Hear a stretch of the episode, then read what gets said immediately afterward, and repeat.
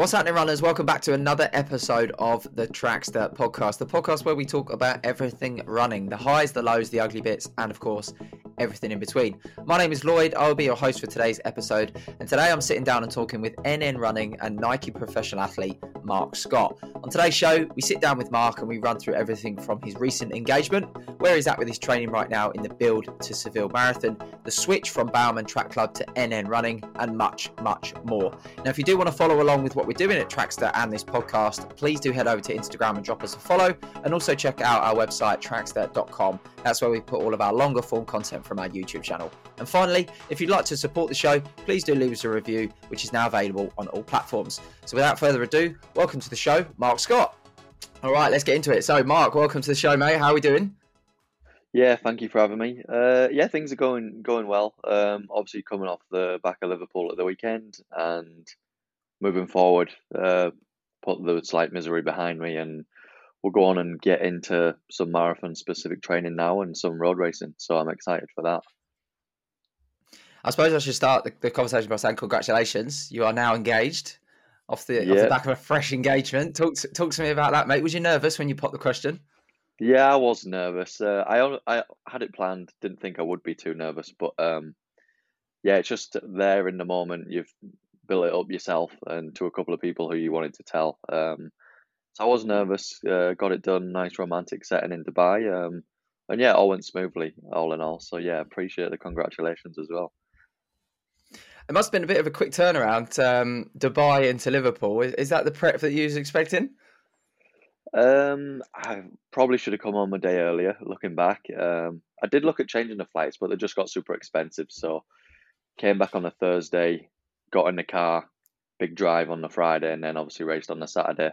Um, the legs and stuff didn't feel too bad. The biggest con- shock were the conditions. Obviously, I've not run on the mud since Cardiff, and then um, the weather. It was over thirty degrees every day, and it's still classed as a winter at the minute. So I didn't think it would be quite so hot for training, but I feel like I did some good stuff out there, and it did bring me on for Liverpool. But the conditions were just a little, a little different. So um, no regrets though. Was always in the plans to go there. Um, my brother's moved out there, so we went to visit him. Um, yeah, and just get some good, good hard training in in in the heat. Obviously, they say it's a poor man's altitude. Came back from Font and then went to Dubai, so kind of extended those that simulation really. I was chatting to a few guys after Cardiff between the Cardiff cross and the Liverpool cross about preparing for cross country races. Obviously, you went to the NCAA. You did a lot of cross country racing out there. You've done cross country racing over here as well. You've been successful in both. Are you an athlete that needs to do work on the grass, like sessions on the grass, to to prepare for cross country, or do you think that you get fit enough by doing your, you know, your standard sessions, whether it be on track, road, etc.? I would I would like to think in the past I, I would get fit enough during doing my normal sessions, but I don't think with the conditions we're facing Cardiff, Liverpool this year, I don't think you can get away from from doing stuff on the grass. I think most of those top guys have all been doing stuff on the grass. You can see everything from Strava and whatever else these days. Um, and those are the ones who seem to have the most success on the day. So yeah, I've not been on the grass. I've been on the grass twice, and that's the two races I've done, and obviously that clearly showed. Um, and I think moving moving forward into the races I'm doing, I probably you'll you'll see a difference in me with with the terrain I'm going to be racing on. So. Yeah, I know that you've uh, you, you know you've made it public that you're going to look to the roads, and you've already had success on the half marathon, and you're going to step up to the marathon. Where are you currently at with your training? Because off the back of Liverpool and Cardiff, I know you've had some injuries. Uh, where's everything at right now? Yeah, so even not making on the making the team for for the cross, it it gives me an extra couple of weeks now. I feel like for that marathon prep. Um, at the minute the goal is to do Seville as the main main goal race, and then I've got a few. I'm going to do Telford in a couple of weeks' time. Um, I've got Ribble Valley 10k planned at the end of the year, and then moving forward, I'll I'll find a half, and then yeah, do hopefully commit and, and do Seville. That's the plan at the minute. So you have the course record for Ribble Valley, am I right? Yeah, you are right. I don't know quite. I think it's around 28, 30, something like that. I think it's pretty similar to the course record at Telford, around 28 32 ish, I think. I think. Yeah, they're like um, they're they're the two 10ks around Christmas that are, that are always well supported because uh, because they are so fast, and it's nice that you are doing sort of some homegrown races, if you like, um, and that's what brings me on to my next question. Previously, Bowerman Track Club, now NN Running. And I know you've been training in Kenya, you've been in America for a long time, you've done some work back home as well. Like, where are you based now? What is your setup? Um, because I just feel like for your athletics, I have no idea at any point where you're at. Yeah, it's it's been a bit like up and down and all over the place, kind of really. Um, because at one point I thought I was gonna be going into the the Kaptagat, Kaptagat camp in Kenya. Um, that's not come to fruition just yet, but we're still working out pieces there. Um, not for me to live over there by any means, just to go and do long camp stints there. Um, but yeah, currently me and my fiance now um, we're living just south of London, uh, near Gatwick Airport. That's where she's based and doing work out of. Um, but it's just it's a bit of a struggle in terms of treat all the little things which make an athlete the treatment, the the training partners, and like the small the you can commute to do sessions and stuff, but you need a small commute. I feel like it's most ideal and even getting to long run for me on a Sunday is like over 45, 50 minute drive to Swinley Forest to meet the guys and stuff like that. So we are in the in the midst of moving. We're going to be heading further up north. Um, location's not pinned down yet, but probably Birmingham will be the furthest south we're going to look at being um, based moving forward, just for in terms of us both being closer to family, and then just more for a training group uh, based around me as well. So yeah, group is obviously so important, and I know that having a group atmosphere that's, that's kind of been part of your bread and butter as you've become a professional athlete at university out in America. You know, we see these groups are just incredibly strong. Uh, the camaraderie between the group when you was with Bowerman as well, that that strengthened the group, and and then also harness that that group mm. mentality. But obviously, in Africa, you know, the other side of the other side of the world, yeah. um, we've chatted about we've chatted about the group the importance of a group on this podcast quite a lot. And in the UK, I think that once you get to a certain level of, of ability, you actually do struggle to find a group that you can you can work with. So I suppose that all of a sudden your your options options are limited. But I think we've got obviously the hubs in Leeds, we've got Birmingham, some fast, fantastic uh, groups from you know Birmingham with the university.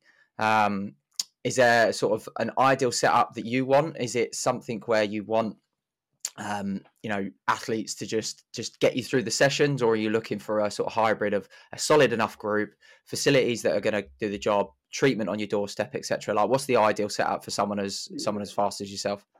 Yeah, for me, treatment is probably one of the biggest things. Um, just with the flurry of injuries I've had recently, um, and now going to chuck on some extra mileage and longer sessions, I feel like finding a good treatment setup for me. Obviously, I'm supported by British Athletics on on the funding plan, so there is options there.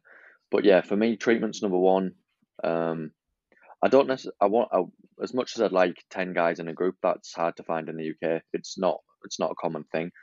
A couple of guys and just someone a coach at the side of the track because obviously I'm still self coaching at the minute.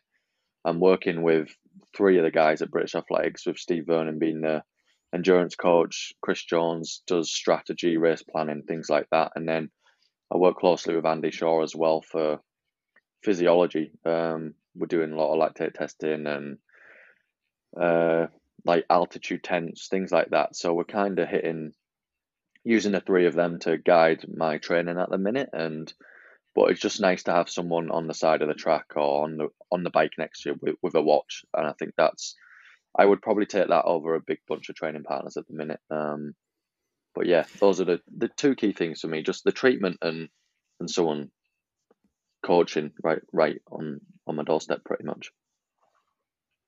What's the process of you of you coaching yourself? Because uh, having influences that you've had in the past, you know, kind of so much experience in those coaches. How do you how do you sit down and? So I know you coach yourself a little bit as well. How do you sit down and and think, right, this is this is what I need to do. When for so many years, maybe someone's done that for you. Yeah, I feel like because I've had such good guidance over those years, um, and I know what worked well for me. It's pretty much just picking stuff which I've done in the past, and I know I know helped me a lot and which I enjoy. Um, doesn't become a struggle to get out the door by any means. There's there's no day where I'm struggling to get out and not want to go training. Um, so I feel that's that's a big big thing for me. Um, I've had some great like experienced coaches in the past, and they've known me well enough to know what works, and I've just kind of picked picked that, and then I'm getting little bits off Steve and off Andy Shaw, and who've also been around a lot of great people, um, and just putting that together. Um, and yeah, just not overthinking it really, just getting it down and getting the miles in. So joining joining NN running, I mean, massive announcement for, for British athletics. You know, we don't see many Brits head to that team. Obviously, the first we saw was Jake Smith, and then followed by yourself. What was it about NN that was appealing to you? Um, you know, talk us through that whole that whole time in your life.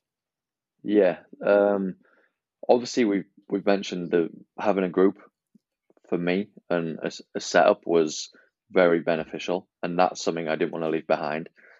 Um, and obviously they're pretty, they're the biggest, probably the biggest group in the world, and especially with me relocating from the US to come back to Europe, um, I wanted some sort of team environment, and I thought that was the best way of getting it, and that's kind of how that came about. Uh, me joining the team, and just at, at that time, the the times the guys were running Kipchoge, Bekele, it was like, why would you want to go anywhere else when you can have that set up? Um, fortunate enough to be able to to join join those guys, and um, yeah, that's that's pretty much. I was like, there's no other team I'd, I'd want to join. And then running seemed like a Manchester City man, like just an absolute powerhouse in the game right now, where they're obviously supported by Nike. They've got other supporters as well was you surprised by the support that you do have access to, or was it kind of part and parcel? I'm a Nike athlete; it's the same old, same old. Yeah, because at first I thought it was just a Nike kind of group, and they give you a bit of money on top and wear the vest sort of thing. But yeah, the the actual the business is actually pretty incredible, which Jos has got going. Um, yeah, and all these extra partnerships and things we can benefit from, even even like the like the camping Kaptagat, for example, it's all these little things which come together, which actually make it very impressive. Um, and you can benefit from so many things than than just wearing just wearing the NN vest. You mentioned earlier in the in the chat about you coaching yourself, and you're lucky that you've had such great influences in the past, and kind of helps you just set what you know has worked for you in the past what are the things that you have learned from some of your coaches in the past, like James Schumacher, you know, legends, legends in the game? What were the things that you've maybe almost forgotten because you've learned now growing up as an athlete from these from these influences? Yeah, I feel like um,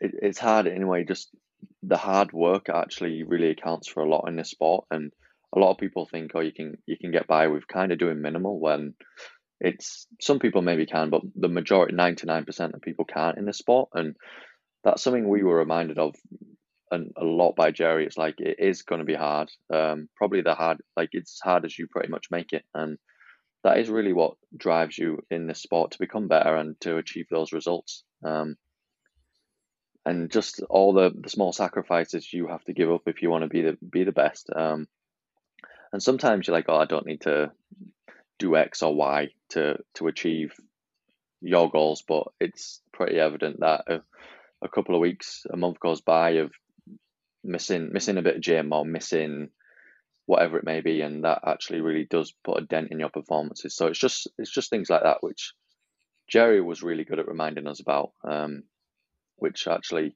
like it goes a really long way.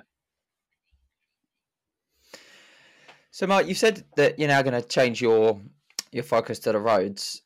I suppose the question is, in the simplest terms, is why? Because you're so successful at the track uh, from a British standpoint, but even a world class standpoint as well, with the 5,000 meters world class level.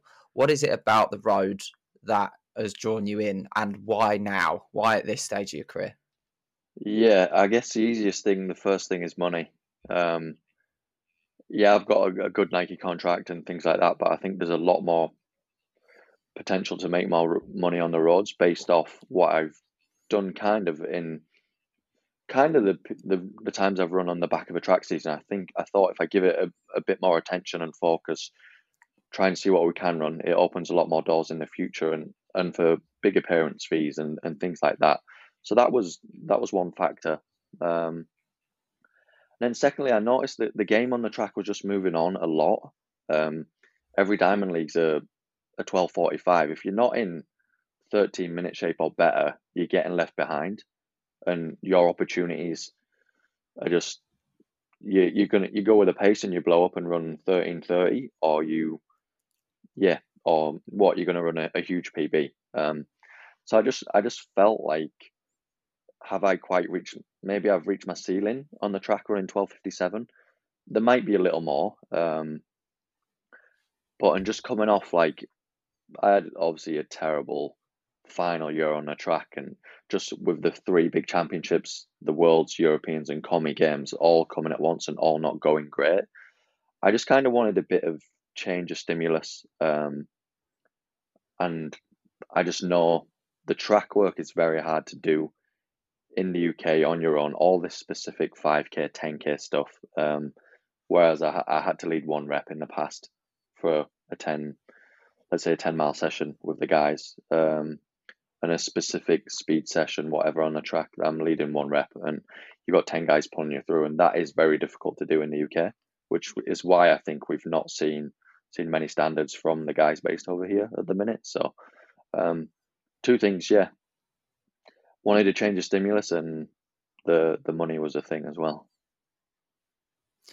Yeah, that's that's that's cool answers, man. Because it gives us good insight. I've got a lot of friends that are road runners of good level, and they talk about the money all the time, and it comes from sort of different different avenues. You've got your appearance fees, you've got your contract bonuses, um, etc. But I didn't actually realize the money that events do pay people to just turn up and stand on the start right. line and get over the first yeah. ten meters, and it's it's it's it's insane. The the thing, yeah, that that is the thing. Um, I think people don't realize until they actually do it, and I think a couple of these races will will be the same as my current contract, for example, for some people.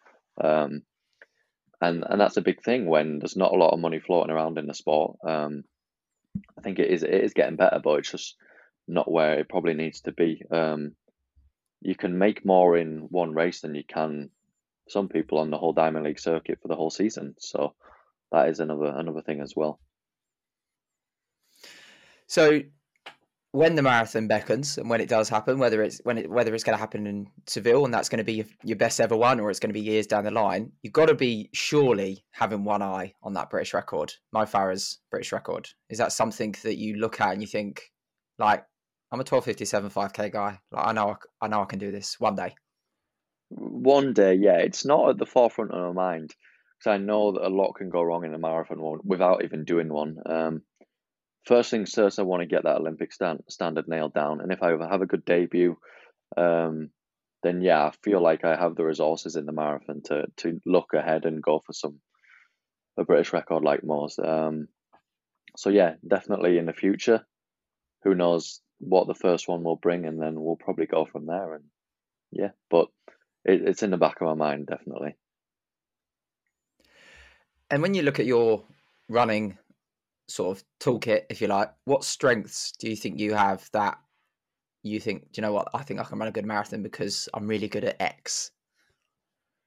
Yeah, um, for me, it's because I've done years and years of long, like endurance, hard aerobic running. Um, starting out from when I was at university at Tulsa, um, we didn't really do any speed work there. We didn't, we didn't ever touch on that, and the longer reps came pretty natural to me. Um, and then that fed me into Bowerman, which is pretty much the same system. They do obviously do do a lot more speed work than we did at Tulsa, but um, the long, hard aerobic running miles, two miles, like big 20 miles on a weekend on a Sunday at altitude, I feel like I was pretty well suited to that sort of running and kind of being uncomfortable for a long period of time. I thought one day I I want to do a marathon and give it a good crack, and that's kind of where it's come from. Just years of good good strong running, which I feel like will will translate really well. So, how are you going to attack the marathon training? What's your what's your sort of philosophy? Because we see, I mean, the whole world at the moment is caught up on this double threshold thing. From, I mean, it's been around for decades, but obviously it's it's very prominent at the moment. But we've I've spoken to a few of the Australian athletes uh, that kind of do two sessions a week and then like a hard long run. Other athletes do three sessions a week. What what's your what's your how are you going to go about it? Yeah, um, for me, and a setup which would, Jerry would do with his his athletes, um, one one big session a week and one kind of harder long run with a session in it, and then just fill the rest of the week with miles. Um, and then probably a medium long as well. So I don't feel the need for probably two sessions. I think if I get one good quality one in, um, let's say that would be on a Wednesday, medium long Friday, then we'd go long on a Monday or a, a Sunday or a Monday. I feel like that would that's enough quality in there for me um, to reduce injury risk rather than doing two two big sessions, and then you're getting a good two good long stimulus in as well. So, like I said, just pack the rest of the week some with with some easy running and good mileage. Then I think that's the way I'll go about things. So obviously, I know you're still building up um, your training, and, and and no doubt you're not at your your peak volume yet. But can you give us an insight into what what training looks like for you right now? Yeah, just to the minute, like I mentioned, with with these 10k races, I'm still doing I'm doing longer sessions. Like even today, example, I've got 15 by a k on the road with a minute rest. Um, so that's that's my session today. I ran 20 mile long run on Monday, coming off coming off the race at Liverpool. Just to again to reduce injury injury risk, I don't long run on the Sunday. I take the Sunday easy and then I put the long run on Monday. So I, on Monday I did 20 with the first nine miles outside in the cold, and then my last did a mile warm up on the treadmill, jumped straight onto the treadmill, easy mile, and then I did 10 progressives from six flat down to 505. So that was 20, 20 for Monday. I'll have that session today. Um, and then this week I'll just be long run again on Sunday. So this week, for example, 20 miles the Monday, I'll have 18, 18, 19 on Sunday. So there's two good long stimulus already. And then with the session in the middle. So that's kind of where I'm at. I'll probably look to be 90, 95 miles this week, and then just keep gradually building from there um, into Telford and then into the new year. So that's that's just where I'm at right now. And what's your, yeah, you know, in terms of like fueling, sort of marathon fueling with gels and drinks? Have you done much of that in the past? Whether whether it was when you was doing five k, ten k's, or whatever, or is that still something you're ironing out? Um, well, I was supposed to make my debut a long time ago in the marathon, um, but obviously injury set that back. But I've done a lot of fueling um, in in the past, um, not with Bowerman, just all since I left. But I was practicing two, three times a week. Anything over like an hour's run, I was practicing fueling, um, just stashing bottles, getting someone on the bike, um, and doing that. And obviously on training camps, it's a lot easier with someone on the bike coming along and just just passing it around. So, but I've done a lot of that in in the past. And British Athletics actually got me set up um, at one of the hubs, Leeds Beckett. They had I did a fueling testing day. Um, so it was a ninety minute treadmill test. I did thirty minutes at six flat, and then thirty minutes at five thirty miling, and thirty minutes at five flat miling. That's not even none of that's even at marathon pace yet. Obviously, we're looking at 452, 453 for that Olympic standard. So um, but we did some some testing in there with fueling, so and it actually, yeah, it, that's what it is. It it's like I did that twenty mile on Monday, and I was like, I've not even done one mile at marathon pace. So. Sorry, mate. I'll let you carry on about the fueling. Sorry, it's yeah. just that's mind blowing. It is, yeah, exactly. But yeah, so I did the fueling. Um, typically, we're looking at most runners would look to do 80 grams of carbs in an hour, and I'm NN is sponsored by Maurten, so we have that connection there. So I'm using Maurten products. Um, stay away from the gels. I'm just using the drinks.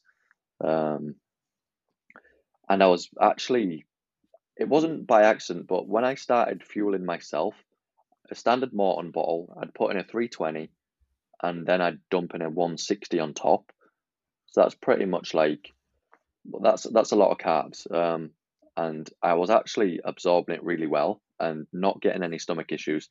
So we kind of tried when I was doing the testing to to to do 90 grams per hour instead of 80 grams per hour, and the body responded really well. We got some great numbers. Um, I think that was because I was putting a lot of carbs in that bottle when I was out training, just loading it up, and Just the numbers we got were, were really good. So we're gonna we're gonna go for a high amount of carbs, like higher than most other athletes probably on the start line. Um, yeah, and the bodies actually took it on really well. So I'm excited for that, and yeah, the testing staff were all we're all pretty excited to see the numbers off the off something they've not tested before. And with your, you know, your history of injuries of late, and you said about the importance of, of treatment, I know that strength and conditioning is is such a important part of your training, but also for a lot of runners.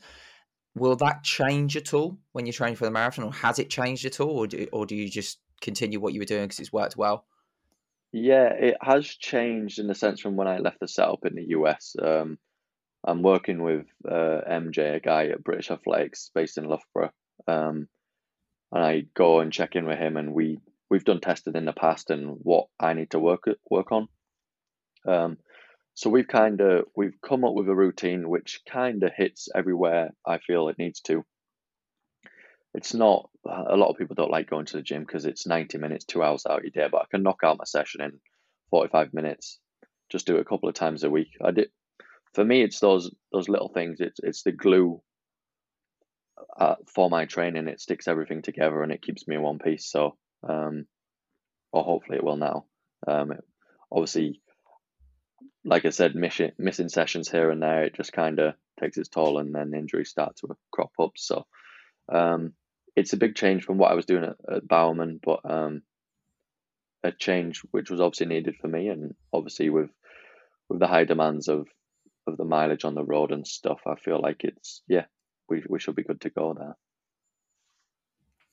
So, Marc, you've been, I would, I would say, I wouldn't, I wouldn't say lucky because you've earned it, but you've trained in some of beautiful locations around the world: America, Kenya, Gatwick. You know, some amazing Yeah. places. But where would you say, where's the best place to train in the world for you? Um, yeah, for me it would be St. Moritz. Um, you've got the altitude stimulus. Obviously, it's not too high, um, so you can do some good training there. You can drop down and go on a track in Chiavenna if you need to, sea level pretty much, and it's always warm down there, so that's one benefit for that. Um, and then for marathon stuff, endless trails. You've got hills if you need it, and just down just down from Chiavenna in the next town over, you've got uh, Samedan. It's called. You've got an airport, which is pro- I think it's Europe's most expensive airport to fly into, something like that. It's pretty crazy. Just all these private jets are coming in if they want to. St. Moritz for a weekend, and obviously in the winter they all they all go skiing and stuff. So um, there's a, I think there's about a five k loop around the airport, pancake flat on road, um, and yeah, it's just a marathon marathon runner's dream pretty much. Just doing your reps around there, and obviously long long trails surrounding it if you want to go off road a little bit as well. So I feel like St. Moritz has, has done good stuff for me in the past, and it's a place where I'll look to use a lot in the future as well. Yeah, we had that answer a lot of a lot of times before. People just seem to something something in the air at St. Moritz, maybe literally, because uh, obviously the best athletes in the world do train there. So, Hmm. if you was to meet a beginner runner, Marc, in fact, no, not a beginner runner, any runner, how would you say to them, okay, this is how you improve at distance running? What are the fundamentals? So, if you're listening, listeners, get your notepad out because 1257 5k man and potential Olympic qualifier in the marathon is about to give you the gems. For me, there's, there's two key components really, and these will sound probably counterintuitive, but um, strength is your best friend. You can you can never be strong enough. Um, so I'm not going to say to young kids go and run 100 miles a week because that's stupid. But um, if you can be consistent at what you're doing, and even just go out and run run long, but if it's slow, that's totally fine. You don't need to be going knocking six minute mile in or whatever it may be. Um, to develop the aerobic side of things, and then for me, like I said, it, it sounds stupid, but the the the speed is something. If you want to be successful on the track, you you've got to have speed. Um, and I feel like you can lose speed very very quickly. So it's always it's always important to keep in tune with that. So, um, yeah, I guess I'm saying go and run long and slow, but at the same time, within within the week, at least once a week, get a hit out of some good some good thirty second efforts and stuff on the if it's on the track, then get some good two hundreds, one fifties in. Just even if it's at the end of if you want to do it at the end of like that long that longer run. Um, I think those those two complement one another as well. The, the stronger you get, the faster you'll get. So um, I feel like those are my two key components um, for the fundamentals for for running quick. Love that, love that. So today's podcast is sponsored by Coros, uh, who I know support you, Marc, and we've been working with for a little while. We're flying out to uh, Valencia Marathon this weekend to uh, capture a couple of their athletes in terms of data, I don't want to make you sound like a dinosaur, Marc, because you're you're not old by any means. But you've been a professional yeah. athlete now for, for some time. Um, you've you've done the circuit, so data is something that you would have dealt with uh, for for a long time now. How do you currently use data from your Coros watch and the app to to help you improve ultimately? Yeah, I feel like it seems data's been around for a long time, but it doesn't really seem like a lot of people are too interested in it. Obviously, now with lactate testing and yeah, even just things like the Coros data on on on the app and on the watch, um, like something simple as how many hours of sleep you're getting and what type of quality are you getting within that within that sleep for the night. Um, to me, I wasn't I wasn't a big um, data guy in the past, but I feel like now with with science moving forward, that this Coros have done a great job of making things simple um, on their platform, but also making it very accessible for the user. So um, and very informative if if you want it to be. So for me, a big thing I've been is this is the sleep. Um, that's a big thing for me. Um, um, I need nine hours, and if I don't get it, I can I can definitely tell. Um, so for me, that's one thing, and then even just as of late, heart rate is a big thing as well. And with the new um, the the heart rate monitor on the arm instead of round round the chest is is a big thing for me as well. So two things which yeah have I've been looking into is heart rate a bit more on with the strap on the arm and yeah ensuring my sleep is quality. And the training hub that Coros offers is, is so is so comprehensive. I think oh, I've used different brands over the years, but Coros just seems to be almost a running coach on your wrist uh, and on your iPhone after training. But do you ever use the training hub at certain times of the season when maybe you're peaking for a race or you know i don't know in the past when you've worked with coaches is there any key metrics that you're looking at obvious the pace and the splits but anything right. that you're thinking do you know what look this is this is telling me that, that i'm in shape and ready to race yeah i think uh, like you said with that hub on there um, in the past i was I was a Timex guy. I didn't have all this fancy stuff on my wrist.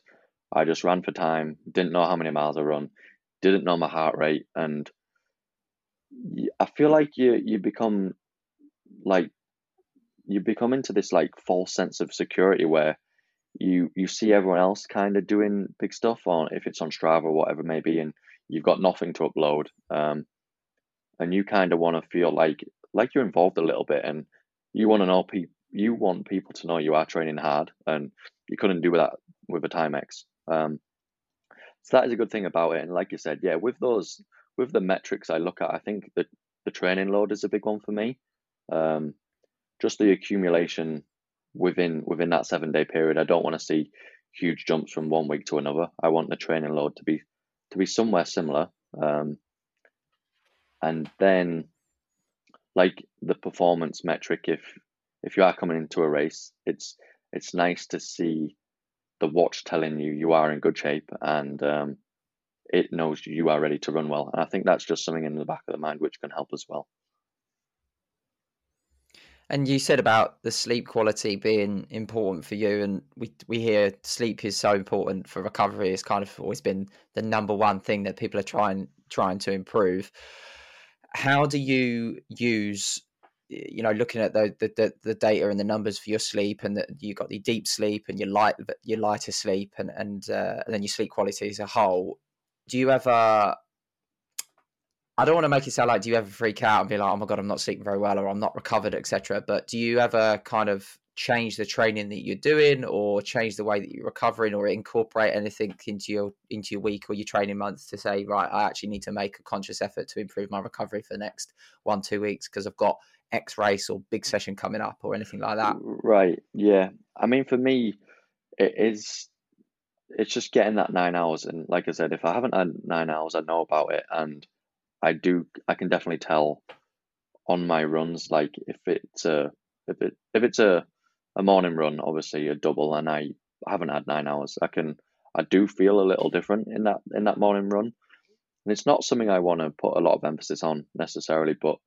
for me I've got nine hours uh, I know I'm going to feel good and I'm going to deliver some good sessions um, so I don't I don't try and overlook it at it by any means but it's just small things like that which can make a massive difference in training. Um, so it wouldn't be necessarily I'll push paces back of a session um, if I've not slept nine hours or whatever it may be, if it's six or seven for for a normal person. Um, but yeah, I would if I felt a little different, I'd probably be like, okay, I didn't sleep well last night or for a couple of nights in a row, and try and make a conscious effort to change that.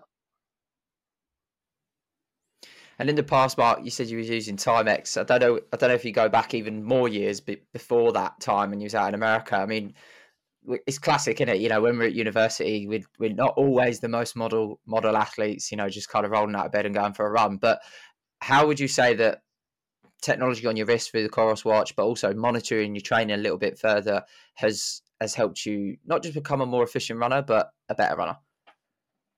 Yeah, um, for me, it's I would say for for other people, for me, it's not necessarily the case, but a lot of people look for Strava to get that run in, and because they don't they would they don't want to miss a night um and not upload to Strava. So that I feel like it sounds stupid, but if that's what gets you out the door, then that's good. Um, and that's what technology is allowing people to do is to get out and showcase that they've been out and done this run or done this session.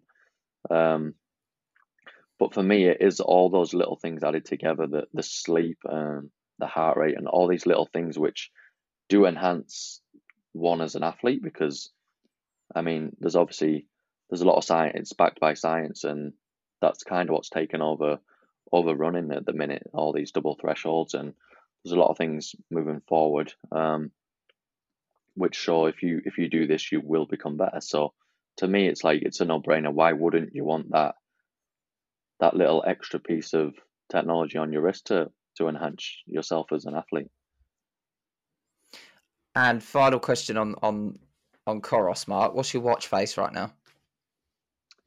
My watch face is um you know the two it's the it's the Ekiden one from Japan where the two uh handing over the baton to one another. That's my current one at the Good minute. Good choice. Yeah. Good choice. I wonder after Seville maybe they'll create a Marc Scott Watch face. Yeah, we'll see. We'll see how it goes first.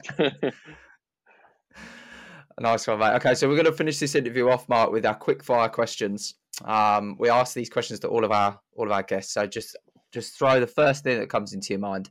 No pressure. Okay. So number one, if you had a magic wand, what is one thing that you'd change in athletics? Um, I would get rid of super shoes. Wow, that's the first time someone said that, and I like this. We're gonna we're gonna have to delve into this. Why why would you get rid of super shoes? I feel just because not let's say maybe I want to run twelve fifty seven. I didn't have the shoes, but I feel because there's so much like noise around them. Not a lot of people kind of know what they're really capable of at the minute, and it would be good to just get rid of them and see if people would train the same without them and if they could run run the same times. Get rid of super shoes, get rid of VAR and football. Let's make it more wholesome. it, VAR doesn't even help at the minute anyway, does it? So That's very true. That's very true. What's the best thing about being a professional athlete? Um, just having freedom and being able to kind of travel the world and train in train in a lot of beautiful locations. And flip side, what's the worst thing about being a professional athlete? Maybe running 120 miles a week.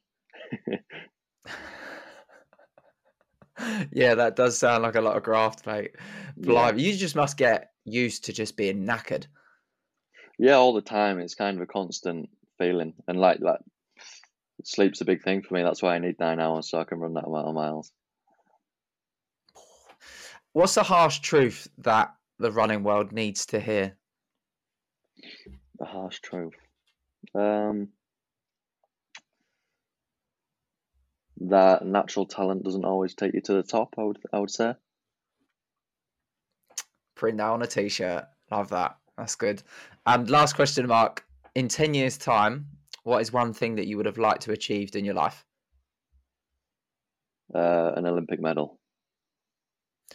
Oh, okay, nice, nice, nice. Marc, it's been an absolute pleasure, mate. Thanks so much for joining us on the uh, on the show today, and uh, best of luck at uh, Ribble 10, Ribble Valley 10K, I should say, and Telford, and uh, yeah, full steam ahead to Seville. Thank you for joining us this week for another episode of the Trackstaa podcast, where we talk all things running the highs, the lows, the ugly bits, and everything in between. Big thank you to our guest, Marc, for his time on the show today. And if you have enjoyed today's listen, please do leave us a review and head over to our Instagram at Trackstaa to keep up to date with everything that we're up to. I've been Lloyd, your host for the day. I'll catch you down the road for a run chat. But in the meantime, have a great week.